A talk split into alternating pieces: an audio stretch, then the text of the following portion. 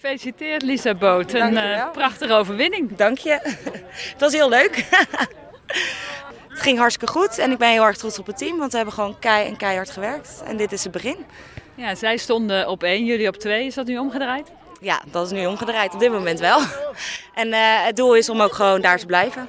Het was, uh, nou, jullie begonnen heel goed. Het stond, uh, de eerste helft was echt voor jullie. Toen kwamen ze toch een beetje terug. sloeg toen de paniek een beetje toe? Nou, de paniek slaat altijd een beetje toe als ze terugkomen. Maar het is dan eigenlijk gewoon onze taak om eventjes gewoon uh, onze focus er weer bij te krijgen, kopjes omhoog te houden en dat je gewoon je, bij je eigen gameplan blijft. En dat hebben we gedaan. Dus het was eventjes paniek toen we weer een beetje achter kwamen te staan, maar door nog even harder te werken kwamen we gewoon weer terug. De, ja, de schoten op doel, die lukte niet echt. Is dat omdat ze dan van de zijkant komen of is dat niet echt jullie sterkste punt? Nou, eigenlijk hebben wij meer uh, schoten op het doel gehad dan dat zij hadden. Dus dat is heel positief. Uh, maar de, als ze veel meer vanaf de zijkant worden geschoten, dus als wij veel verder onze trein aan de buitenkant hebben gescoord, dan zijn ze al natuurlijk een stuk mo moeilijker dan als ze ervoor zijn.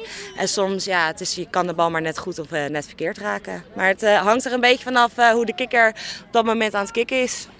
Wat, wat is nou in deze wedstrijd, je zegt, nou, dat, dat moeten we echt meenemen, dat is heel erg goed?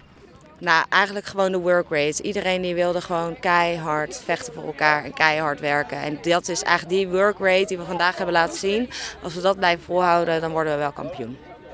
Want op het laatst speelden jullie met twee uh, man minder. Ja, waaronder ik. ja, uh, we hebben gewoon wat hogere tackles uh, laten zien, wat niet echt de bedoeling is. Want in rugby moet je onder de schouders blijven tackelen.